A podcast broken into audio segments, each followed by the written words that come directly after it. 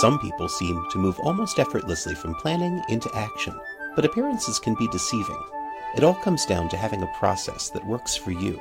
I'm your host, M. David Green.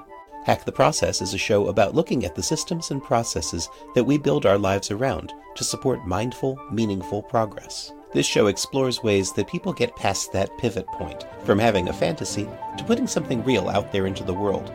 If you're ready to stop planning and fantasizing and start taking action, let's hack the process together. When cooling water suddenly becomes ice, that's a phase transition. And the same kind of thing can happen when people in an organization go from working as individuals to working as a team. Safi Bahcall's new book, Loonshots, explains how to recognize these patterns and how to incentivize them. In this episode of Hack the Process, Safi tells us what he appreciates about the uncomfortable feeling of starting something new, why a background in theoretical physics prepared him for several career transitions, and how he researched the puzzles and patterns of story structure to optimize his nonfiction book around keeping a reader's attention.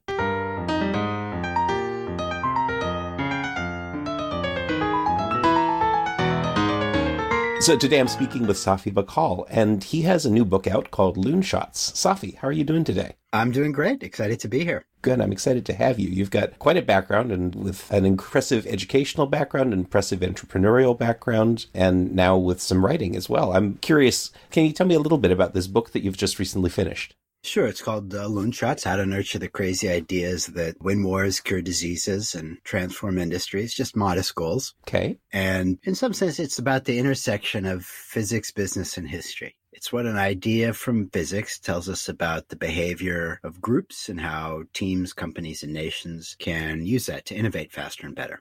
This is an interesting integration of ideas. And you come from a physics background yourself, don't you?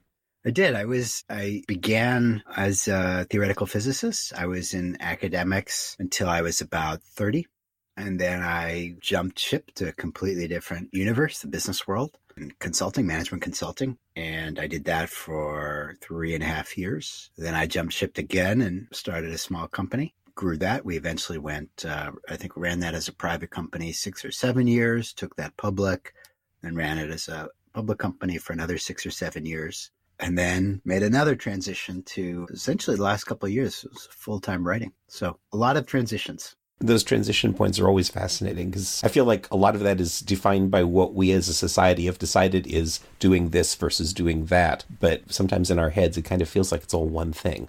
Yeah, I think it's, uh, I wonder if it was as or more disconcerting for the people around me as it was for me. For me at the time, it was exciting and fun. I think for some people around me, it was disconcerting. I'm going to guess that that might have been maybe family. Family, yeah, yeah, family, and you know, for, also you leave one world. It's uh, some of these worlds tend to be very tight communities, and it's hard for them to understand why you would leave them. And if you're not part of the culture, if you're not part of the community, can you still be connected or not? And so I think it's different for the people making the change and the people around them who are processing that change. I can imagine. But hearing you describe what you went through and the transitions that you made, it doesn't sound to me like you think of this as leaving things. It feels to me more like you're talking about going after something, like ex- exploring curiosity. Yeah, I think each of those transitions was driven by curiosity. So the there's sort of a geeky science way that I like to describe it, which is I couple to the derivative. and it's a very geeky term. So let me explain what I mean by that. Yes, please, for the audience. yeah. So for, pretty much for the 99.99% of the planet that's not a theoretical physicist, the derivative is the slope. You know, when you have a high derivative, that just means things are changing very quickly and a flat derivative or, or no no slope, things are not changing very much. And in science or in physics, you talk about your coupling, the coupling between whether it's two particles or a particle and a force. Is it a strong coupling or a weak coupling? So for me, I couple or, or derive energy, derive happiness and derive excitement less from the absolute of where something is, you know, where I am in life, and more from the slope is am I changing? Am I growing? Am I learning? Am I curious? Is that's what I mean by a couple to the derivative. It means I really derive energy when I'm learning. And I don't derive a lot of energy when I'm not learning. So I would say most of my, and I have always sort of taken that as a kind of a guiding you know, principle as to fancy a word, but it, when I notice myself coming into work or whatever I'm doing and I'm not curious, that's a red flag. so if I feel like I've mastered something, that's not a good sign. I can hear what you're saying. And the terminology you use is very distinct, but the concept, I, am familiar with that. And it sounds like something that a lot of people who have an entrepreneurial passion would describe, where they feel like if they've succeeded at something and they are now static and they're just successful, they've mastered it, that is boring. And you want to go out and try something new. Yeah, and I, you know, I think it is a mindset because there's two ways to look at starting something new. On the on the one hand, if you're at the beginning part of a slope of a learning curve, it can be very uncomfortable. You're not very good. People around you it's are much better than you and you look silly and you don't know how things work. It's not in muscle memory, it's not familiar, it's not baked into your brain and it can be very uncomfortable you could look at it as a, you know, in that light, or you could look at it with the mindset of, I've got all this incredible growth and learning ahead of me. And how rare and how awesome is that? I'll give you an example. A few years ago, for I can't even remember what reason, I decided to take up uh, triathlon. in, in, retrospect, I had no idea what I was thinking, but somehow I th- thought it would be fun. So it's running, biking, swimming. And, you know, I had been doing casual jogging. I think, you know, most people can jog or run and almost anybody can ride a bike. Swimming, you know, I'd been to the YMCA when I was a kid and, you know, my parents had taken me to classes there. So I knew the basics of swimming. But what I quickly discovered is that splashing around in a pool is very different than swimming 1.2 miles in the ocean in open water. And if you just splash around like you ordinarily do in a pool, you're going to get exhausted. And there's just no way you can do that. So you need to learn a whole new process, a whole new technique, a whole new way of swimming. And in fact, you have to break, as I later realized, your natural inclinations for how to swim, you know, let's keep your head up and see where you're going are a disaster because they create a lot of drag. And so you're kicking and exhausting. You can't swim, do long distance endurance swimming like that. And competitive swimmers all know this. They've all learned this as kids or whatever. You know, I was in my 40s, I think, at the time, or late 30s. So I went to take there one of these little. I was living in New York, and there, you know, one of these stores had these little rectangles with these sort of infinite swim loops where you just sort of stand in place and the water goes. And so I had some young kid who was, you know, some really good swimmer and he was probably, you know, in his 20s. And he was like taking me back to being like eight years old. It's like everything that you think you are doing or about swimming, you know, you're just going to have to get rid of it. Those are all bad habits. We're going to have to start from the beginning. And the amazing thing was this incredible experience of on a one to 10, I was probably a two as a swimmer. And then a few weeks later, I was a four. And then a few weeks later, I was a six you know, I never got to be a great swimmer, but I didn't need to be. I was doing this for fun, not for competition. But that feeling of rapid growth is awesome. At the end of a month or two, you look back and you're like, wow, I can now go into a pool where, you know, after a couple laps, I used to be tired. I could swim a mile in the ocean without batting my eyes. And that's just an awesome feeling. And that's the sort of thing that can get you through that feeling of discomfort when you start, if you can recognize that it's happening. And I think one of the challenges for a lot of people that you overcame by having a coach is not being able to recognize what progress is. There's a mindset you can go in and you focus on the discomfort or the your poor skill in the beginning, or you can focus on how good you'll feel at the end of, you know, period X when you have gone even halfway up that mountain. I think that is one of the keys to a lot of different things is even just cleaning the dishes in the sink. If you imagine, oh man, you know, the sink is full of dirty dishes and, you know, putting on the glove or whatever, getting my hands dirty, it's just going to be what an unpleasant thing. Or you just focus on having what a clean sink looks like at the end. So it's a little bit where you direct your mental gaze. Are you directing it to the discomfort in the beginning or are you directing it to the good feeling at the end? Right, or even using that discomfort as something that is itself an indicator that you you want to appreciate at the time. You know, I'm chopping carrots. I want to be chopping carrots. I don't necessarily want the stew that I'm making at the moment because right now I'm chopping the carrots. that's really at that next level. That's what I enjoy. I kind of in, you flip it 180 instead of finding the discomfort unpleasant, you find the discomfort kind of awesome because you know that whether it's six months or a year or two years out, you're not going to have that feeling of going from a two to a four to a six to an eight. You're done. Wherever you end, up, you know, you might be an eight, but you know what? The feeling, you know, you could spend another couple years and go from an eight to an 8.5. But that feeling of going from a two to an eight is kind of an awesome feeling. Makes you want to start new things all the time. That's the idea. That's why I was giving that swim example because it just doesn't happen very often. You know, that was, uh, that happened years ago and it's very rare that you get the gift of going from a two to an eight on anything, especially when you're a little bit old. I mean, obviously when you're a kid, every month when you're a young child, every month, every year is going from a two to an eight on something. But then when you're older, how often do you go from a two to eight on anything? The reason I get excited about transitions is I think of them as a gift to be a little kid again. I like that. And your latest transition, I guess, was going from the business you were working in to starting the writing project. That was a, a, a complete change. And absolutely. I, when I started, I was certainly a two. I won't presume to say I'm an eight, but now I have a whole set of tools and techniques and process and how it works and how to solve these writing puzzles and problems that I can very freshly remember when I had no clue in the world how to do it and was doing it all these silly ways. And now it's it is a lot like the swimming. Now I can you do this, you do this, you do this, you knock this out, you knock that out. I like that you frame it around solving writing puzzles and problems. It's it, it sounds very much like a, a you know a physics student's approach to to how to take on an artistic skill. That may be the case, but I, I think a lot of a lot of writing is puzzle solving and problem solving. Can you tell me more about that? I'm curious. I would say so much of it is really problem solving and puzzle. So, for example, let's say you have an underlying theme or idea.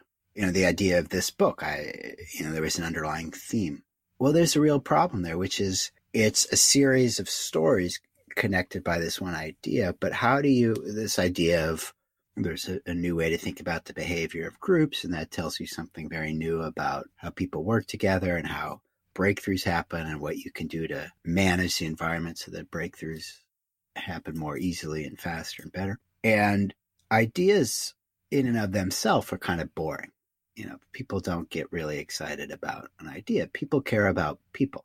They care about stories through which an idea may be revealed.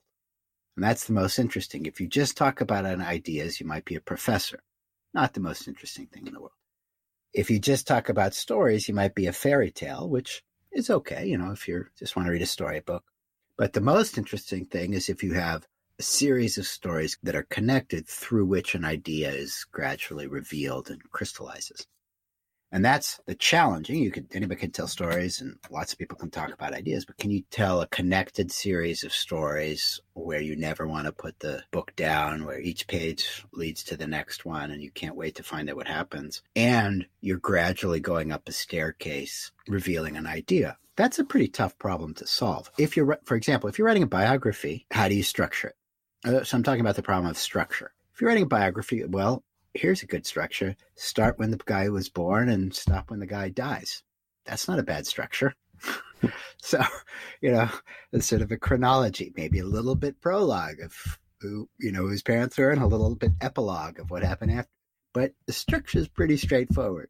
If you're talking about the history of jazz in America, well, start with the beginning of, you know, chronological is a pretty good way to go. But this one, the, there was a big puzzle on how do you structure and I had to try lots of different things to solve that puzzle before something really seemed to work.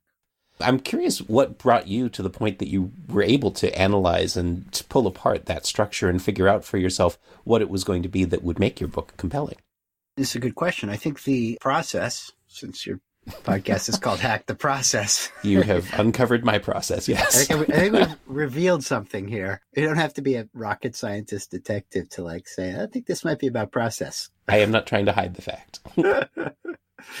I think it, it's a lot like that swimming example. I had been giving this talk and I found it was a lot of fun to give this strange talk that was sort of a hobby which was just a random serendipitous event. I was asked one time to go to one of these idea kind of gatherings where everybody for fun would give a little seminar or talk about some area that was not their job, not their work. And so that, you know, is, if you're a very focused, goal oriented person, let's get this done on time, on budget, and move on to the next thing. And that was like, all right, well, can't talk about the, what can I talk about? And so I had sort of this like fun idea. I always sort of been curious about thinking about the arc of human thought. How have we as a human species evolved our thinking about the natural laws of the universe over a couple thousand years? What were the big steps? What were the big milestones that were big, sudden changes in the evolution of human thought. And can I do that really quickly? Because I don't have a giant attention span to read 17 volumes about that. Can I present those eight, figure out for myself for fun what are those milestones, those eight biggest ideas along the way, and then present them in, you know, a 45 minute talk. Obviously, it's not going to be very detailed. They'll be a little more entertaining and fun. And I thought that sounds kind of fun. And so I started reading and sort of serendipitously, I found it was really fun to think about the arc of history and try to see patterns in history. And I found it was fun to try to communicate it in an entertaining and concise way. I just found I liked both of those things to see patterns and to communicate the challenge of taking 3,000 years of history and boiling it down to 45 minutes. It sounds nuts. And that made me kind of smile. Like, how do I figure what which part of the 3000 years was boring and then get rid of that? Can I get just the juicy bits? You know, and I just thought that sounds like kind of a fun exercise. Also, you know, I wasn't doing it for any reason other than it was going to be enjoyable for me. And that was kind of what would be most enjoyable for me. It's not like I'm writing this history to get tenure as a professor of whatever. I'm just kind of having fun and hoping people will enjoy it and be entertained and maybe learn something. So I started doing that. And so I, had, I remember the first time I did that, I was like, wow, you have to go to this, or I signed up for this thing. And I decided I closed the books on my, I think, I think I was already at this company that I'd started. It was a year end, like New Year's event. And I stopped what I was doing December 18th or 19th or whatever and just spent 10 days reading to write up. And I was like, this is like, these 10 days are like the most fun 10 days that I've had in years. This is just awesome. Like I haven't had a chance to even read a book because I'm so focused. On, You know, you're entrepreneur, you're working on this stuff. Everybody needs you every second. So like this was just so much fun because I get to learn and read, and then you know, just learning and reading is one thing. But if you have a goal, like I've got to have an entertaining 45 minute story I'm going to tell that I'm reading with a purpose, and that's even more fun. And then I'm like being creative because how do I make this funny and amusing and like this is awesome. I also just using a different part of the brain than running running a business. So then I, I did that a few times, and then people enjoyed it and said, you know, you should, you know, can we get this? And we'd love to read it. Can you write this up? And I was like, uh, I, I got a day job. Sorry, this was just for, you know, ten days of like weird personal hobby self amusement. So I got to go back to the real world but I just found myself really enjoying it and realized, you know, that was the beginning of the slope of a totally different mountain. And uh, when I'd reached the top of, you know, when I'd reached one mountain and climbed one mountain and things started to look static, I knew that that mountain was over there and that I would be starting in the beginning because I just had a tiny little hint that it would be fun. So this was the slope toward actually creating a live presentation and then presenting it and then it seems to have led you to the next slope toward creating long form nonfiction.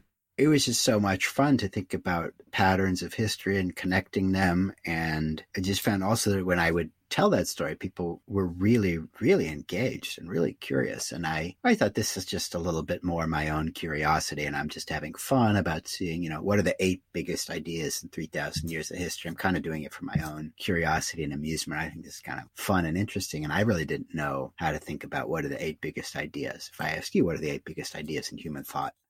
You know, I, I didn't know how to answer that. So it was sort of interesting just to think about that puzzle. And then I thought, well, I'm, you know, I grew up as a scientist and a physics geek, so it's probably just me. But what I found was that there's an enormous appetite for that, even among non scientists. And in fact, the appetite was by far the strongest among non scientists. There's a much larger audience of non scientists out there. Firstly, there's a lot more of them, but you know, there's no certainty of right or wrong answers in the business world or in art. I mean, I'm a big consumer of, you know, popular culture art. I love movies as much as the next person. it, you know, and good books as well as junk books and so on. But there's no right or wrong answer. Whereas in science, there there's truth and there's hard science, and you can check it with experiment, and you can be wrong. And so there's a certain comfort in that, and there's a certain fun in the ability that you can actually be wrong about something. And that's what it makes science so much fun and such a, in some ways, so beautiful because you, you can be right or wrong. I think I hear the subject for a book on the fun of being wrong. Yeah there was a lot more appetite and people seemed to enjoy the stories a lot more than I, it wasn't just me. And so I said, well, if I have some time someday, you know, this might be a thing to do. It was about 10 years, took about 10 years to get there, but eventually I had the time and I said, let me see what this is like. And I realized it was a really, there was a puzzle every single day. There were so many different puzzles. Structure was just one aspect of the puzzle you know, as an example, how do I tell a story about a person that I I don't know? Know, I am used to telling stories of stuff that happened to me. That's normal. If you, you know, go hang out with your pals, you say, I, you know, this happened to me today. That was really weird. Or yesterday, last week I was sitting with my friend and this strange thing happened. So you tell stories about yourself. That's sort of normal. Or, you know, when I was running a biotech company, you tell stories about your science, the science that you are working on. As a scientist, that's what you do. You did this research. Let me explain my research. It's my story about what happened to me.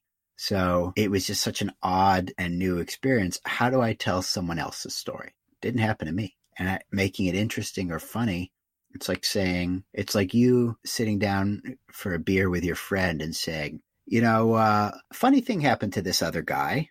Let me, let me walk you through that. And your friend's like, wait, what? It happened to some other guy? Why are you telling me this funny thing that happened to this other guy? And then let me tell you what was really funny and what other people were thinking when that other guy did this. And this is why I think that, and you're like, what are you talking about? It's just not a very natural thing. It's it sounds like a weird idea, but that's what you it turns out you have to do. And it was a weird thing. I remember this is so fun. This is like what it's going into the swimming pool and somebody telling you, yeah, all this stuff you thought about how to swim, that's just not how it works.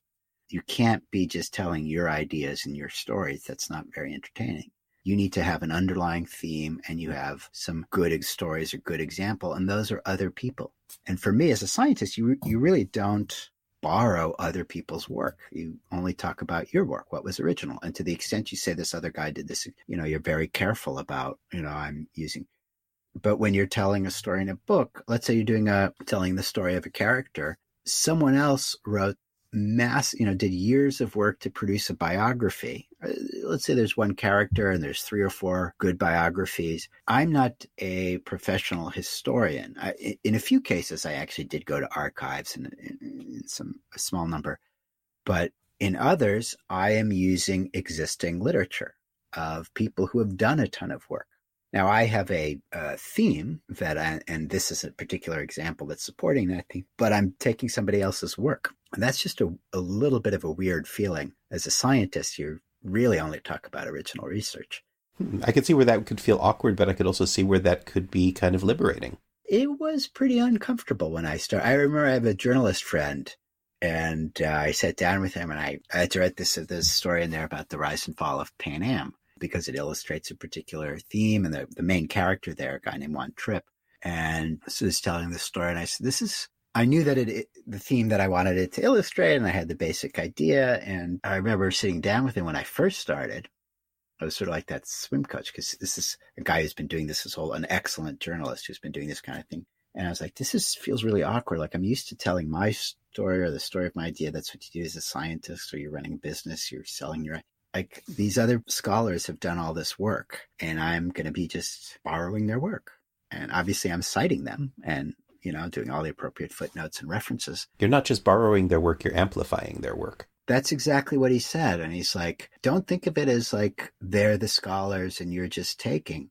He said, you are giving them a gift because they're on, you know, no offense, but nobody's going to be reading those biographies. Those are like really quite old books that are out of print and no one's going to be looking. And they spent years and years of their life digging up this stuff in archives. It's, it's like nobody, nobody even knows who this character was, let alone all the stories.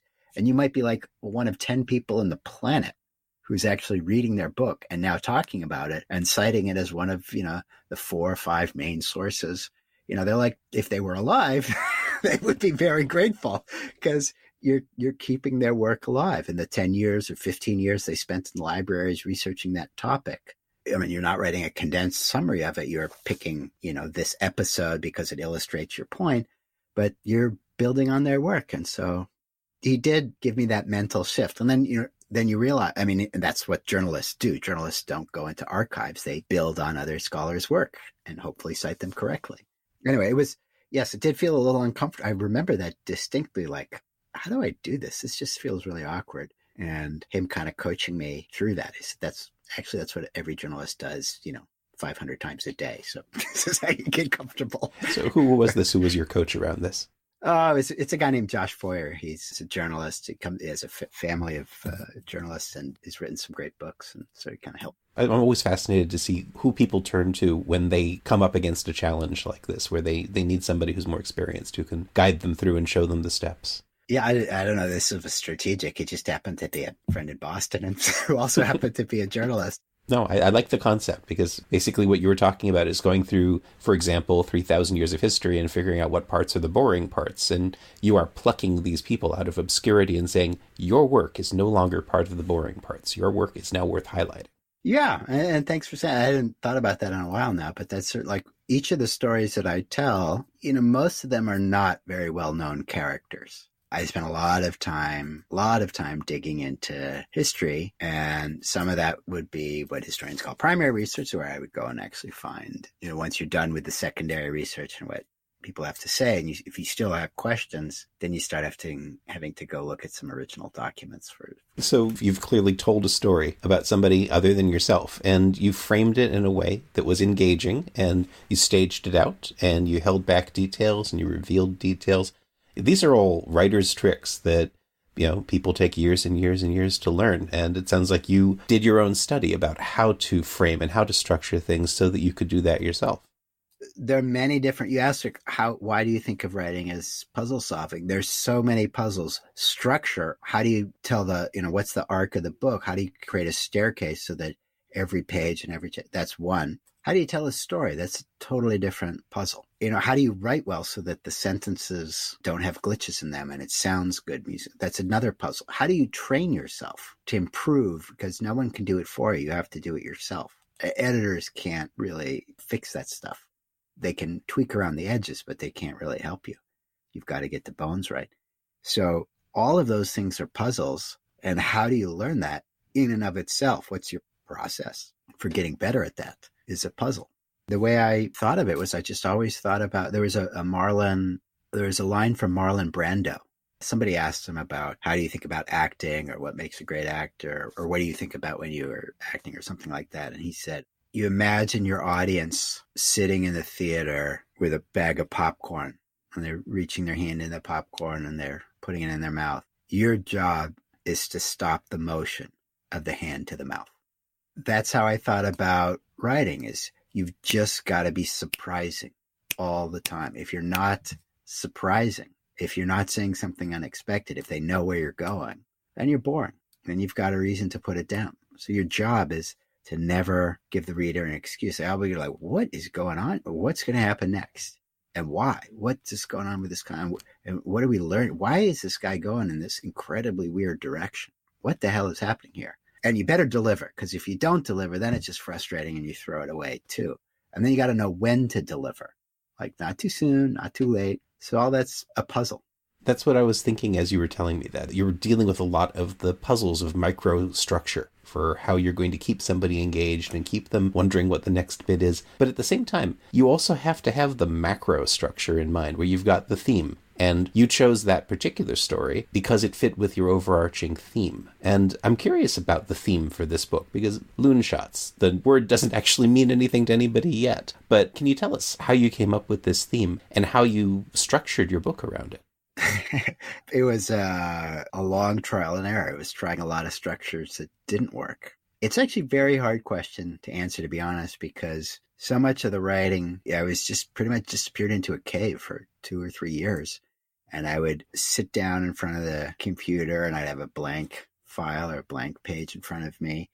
I would just get really deep into a rabbit hole And I, sometimes I would emerge. I'd be, my wife would hear me just sort of laughing, you know, from this little cell that I closed the windows. And, and then she come out and she said, what happened in there? What were you laughing? I'm like, I don't know. Was I laughing? Really? I have no idea. I just went into some really weird. So it's a little hard to recreate.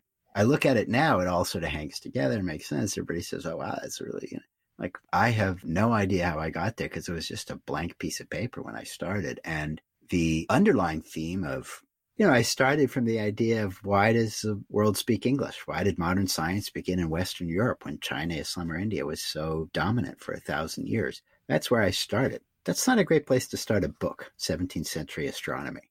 It doesn't really grab readers that much. It grabbed me but that was one particular context.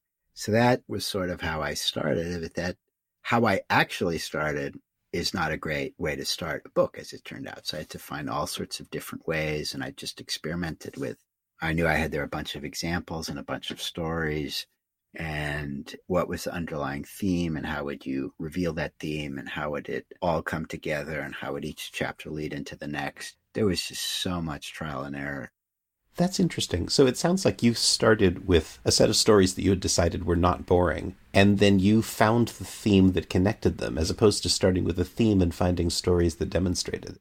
I had a general picture of the underlying idea that there's sort of these sudden changes or phase transitions in groups, and you can work that out, and that that gives you a set of things that you can do to nurture breakthroughs better.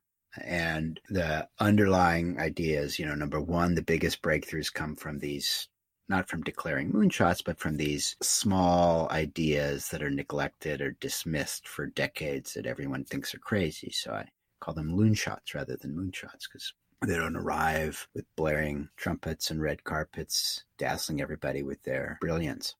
So the biggest break, you know, number one, the biggest breakthroughs come from these loon shots. So you sort of need to illustrate that. Number two, people have this impression that that's sort of all, you, know, you just need a breakthrough about a great idea. That's really not the real world. If you have a, think of a football field, 100 yards, just having the idea is getting you from your own goal to maybe the fi- your own five or 10 yard line.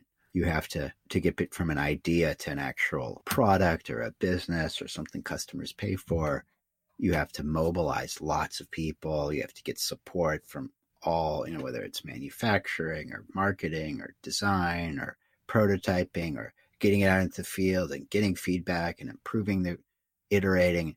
There's large teams are always involved in taking a early stage idea and making it an actual product. And people who don't realize that they end up fumbling their ball on the five, their own five or 10 yard line. And then the third principle is that there's a new way of thinking about the behavior of groups that has to do with borrowing an idea from physics, which no one has ever done before. So that's a whole new world. How, why, did, what does the physics possibly tell you about the behavior of groups? How is there any connection from the stuff you learned in high school and motion of planets or something to why some teams do well and others fail? And it turns out there's a really straightforward connection. And turned out a lot of stuff was sort of a surprise the more I read about it and learned about it there is a way to create a kind of a solid underlying model that shows you why, when you think about elements of incentives and groups in a very straightforward way, that you can see and understand why teams will suddenly change behavior from embracing wild new ideas to rigidly rejecting them in the same way that a glass of water will change from a flowing liquid to a rigid solid. It's a very analogous set of ideas, and it's not just a metaphor, you actually work out the mathematics, and it's for the same basic reason. You always, it's called a phase transition, a sudden change between two types of behavior, collective behavior. In one case, it's collective behavior of molecules, in others, collective behavior of people. And all phase transitions work more or less the same way. And they're always a competition between two forces, a tug of war between two forces. And you, as you adjust some parameters, all of a sudden the balance shifts in that tug of war and the system snaps. And it's true in a glass of water, and it's true in case of a group of people. And then you can push that idea a little further and work it out and see what the implications are. So it's probably something that a lot of people have experienced, but not something that a lot of people would have recognized, particularly because they don't have the background in physics that you bring to the table. Yeah, I think it's it's it's exactly what you say. It's intuitively clear to anyone who's been in any kind who's experienced the growth from a small to a large organization or been in both places that something qualitatively shifts. But that's a you know a, a, vague feeling. And can't you be more quantitative about it? Can you be more scientific about it? And then can that go from being you know one level is you're describing it but another level is once you develop these tools or ideas can that give you new insights about how to design organizations to uh, for example avoid that shift avoid the sudden rigidity? And the answer is yes. Once you understand for example once you understand what makes a liquid freeze it's actually pretty straightforward. The things that you can adjust to change that. You add salt into water. When it snows at night, you sprinkle salt on your driveways because you know that lowers the freezing temperature.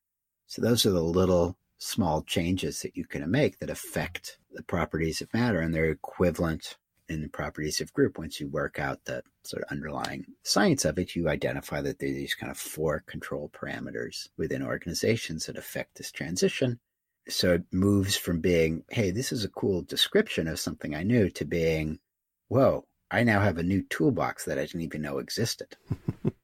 so you come from a scientific background and you're talking about some concepts that maybe you know applied human interactions isn't something that has a lot of scientific experimentation and experience that you can replicate across different groups i'm curious if you had the opportunity to to apply your theories and see them in practice and see that changing this parameter changes this and changing that parameter changes that. Yeah, I think you can. I haven't started any studies myself. I think that's something. Uh, uh, I'm just a guy sitting in a little eight by eight cell here writing. Mm-hmm. But um, no, I, that's something that you might do as a, a business school professor, or there are two different things. One is psychology, one is economics. So we obviously haven't gone into a ton of detail here, but uh, it's, it's in the book. This is actually really the not very complicated. It's maybe it sounds kind of complicated or funny, but it really isn't that complicated. It's pretty straightforward. Although a lot of things are in hindsight. uh, they're not so obvious when you sit down. Now in hindsight, it seems all pretty obvious, not very hard, not very complicated. But it's just looking at incentives. Really, it's not. There has there's a ton of focus on culture in the management or business literature, and you know, certainly when I was a first time entrepreneur reading all that stuff after the about 1000th article or book on culture that I read, I, I kind of had enough. they all sort of started to sound the same. I mean, not that they don't have good points in them, but there's only so many times, you know, you need to hear empowering your employees is a good thing, you know, thumbs up. This is less about psychology and more about just thinking about the balance of incentives. And that there, what is interesting is that even if I talk with some scholars today, a lot of the management stuff has focused on psychology and culture, but very little is focused on structure. And that's what this book is about structure rather than culture. It's about what are the elements of organizational design that will put in place an incentive system that's more aligned with nurturing breakthroughs. So I, I, really don't talk that much about culture or the psychology aspects. It's really about let's think about the incentives just for a minute. And so it's it really isn't that complicated. So for example, I'll explain every phase transition in nature to you in 90 seconds. Just with the glass of water example. And then we'll see how it translates pretty straightforwardly to a team or a company. So glass of water, molecules, two forces on each molecule. One is entropy. Entropy wants to make molecules run around and be free. Binding energy wants to lock them in place so that each molecule is 2.8 angstroms from its neighbor, not 2.7, not 2.9. Now, at high temperatures, entropy wins. It's a really big force, and binding energy is very small. Now, as you lower the temperature, entropy gets weaker and weaker, and the binding energy gets relatively stronger and stronger. And all of a sudden, at a critical point, boom, they cross. That's when the system snaps and water freezes. There's no CEO molecule saying, you know, you should be a liquid today and you should be a solid tomorrow. Let me check the temperature, be liquid. It's just a property of the structure. It emerges from the dynamic. So whenever you organize people into a group, you similarly create two forces. It's if whenever you organize them, it has to be a group with a mission and a reward system tied to that mission. Once you have that, you will get two forces. What are they? The first one you can think of is stake and outcome. So let's say I'm at a small biotech company, just hypothetical example, and there's 10 people and we're working on a new cancer drug. Well, our stake and outcome is huge. the drug works, everyone's going to be a hero and a millionaire. If the drug fails, we're all going to be unemployed. Stake and outcome is huge. What's the second force? Perks of rank, meaning are you a team member or a team captain? What's your base salary? What are any of the well, if you're in a 10 person company, who cares? Team member, team captain, whether the difference in salary there is sort of so tiny compared to whether you're unemployed or a millionaire. Now imagine you're at Pfizer, some giant 100,000 person company. Well, what's your stake and outcome? Well, let's say you have a project and it's a decent project. It might even a really good project might make 500 million in sales if it's a good drug. Well, your revenue of your company is 50 billion. So your stake and outcome is, let's say, 1%. That's a lot smaller. If it works, it doesn't work, you'll still probably either other projects. On the other hand, what are the perks of rank? Well, if you get promoted, you might make a 30% bump in pay. So at Pfizer, perks of rank are much bigger than stake and outcome. So suddenly those two things switched. So somewhere between a 10 person company and a 100,000 person company, there's a transition. That's a phase transition the balance between this tug of war on those two forces shifts. So you can work that out and you can put in sort of a straightforward model of what the incentives really are. And I was sort of giving you the qualitative, but you can kind of write that down and you can back that out. And once you work that out and you can calculate roughly where between your 10 person and your 100 person, 100,000 person company does it switch. And then what are the, once you work that out, you find out the levers. How do, what are the elements of organizational design that allow me to be focus teams to be more focused on outcome than on promotion, that the stakes of outcome win rather than the perks of rank. So that's in a nutshell the underlying science of it. It's applying these principles of phase transition in physics, applying it to the behavior of groups, and specifically the balance of these two incentives that will always happen anytime somebody enters forms a group. And is the stake in outcome more related to the loon shots as opposed to the rank issues? Right. No, and how does that, what does that tell you about innovation? Well, as soon as you cross that transition, as soon as people shift from a focus, so loon shots arrive, as we talked about, they don't, these great ideas don't just show up and they're all done. They, they show up with all these flaws and early problems. And so in order to nurture them, you need people united around that project everybody has to be rowing the same boat, saving these projects as they struggle and stumble. That works if everybody's stake and outcome is high. You're a small biotech company and the drug stumbles and fails. Everybody drops what they're doing to just fix the problem. Whether that's, it could be a small software company or a small film production. Everybody stops what they're doing to save the project because the stake and outcome is so high. You know, switch to the other side of the transition and people are more focused on careers and promotion and perks of rank what they want to do is shoot down their neighbors' ideas.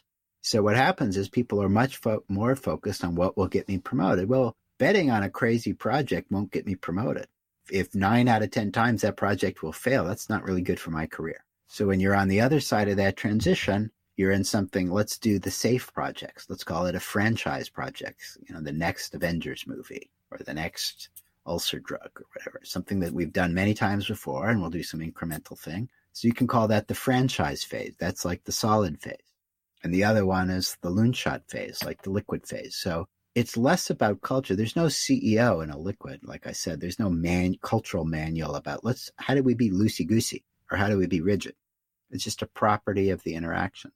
The same principle here is it's an element or an aspect of structure. What are my incentives? Forget the psychology. What are my incentives? If I'm at a 10 person company, my incentives are I couldn't care less about being promoted. I just want the loon shot to work. if I'm at Pfizer, I don't care about the loon shot. I just want to be promoted. Fascinating. And so I can see how this ties into the book. And I can speak as somebody who has started reading the book and had a very hard time putting it down in order to come interview you, that you have definitely accomplished a lot of that challenge of getting those microstructures in place in such a way that people will want to keep on reading. So I'd love to tell people how they can find your book and how they can find out more about you. Sure. Just go to loonshots.com. L O O N, loon, like loony, loonshots.com and have everything you need there. Or also uh, on Twitter, my handle is just my name, Safi Bahcall. Fantastic. Spelled S A F I B A H C A L L. That's right. All right. Fantastic. Safi, thank you so much for joining us today and for sharing your experiences. This has been fantastic. Thanks for having me. It was a lot of fun. Are you glad you listened to this episode of Hack the Process? Then take an action now Make a note about something you just heard and how it's going to help you as you hack your own process. And let me know about it. This has been M. David Green, your host for Hack the Process.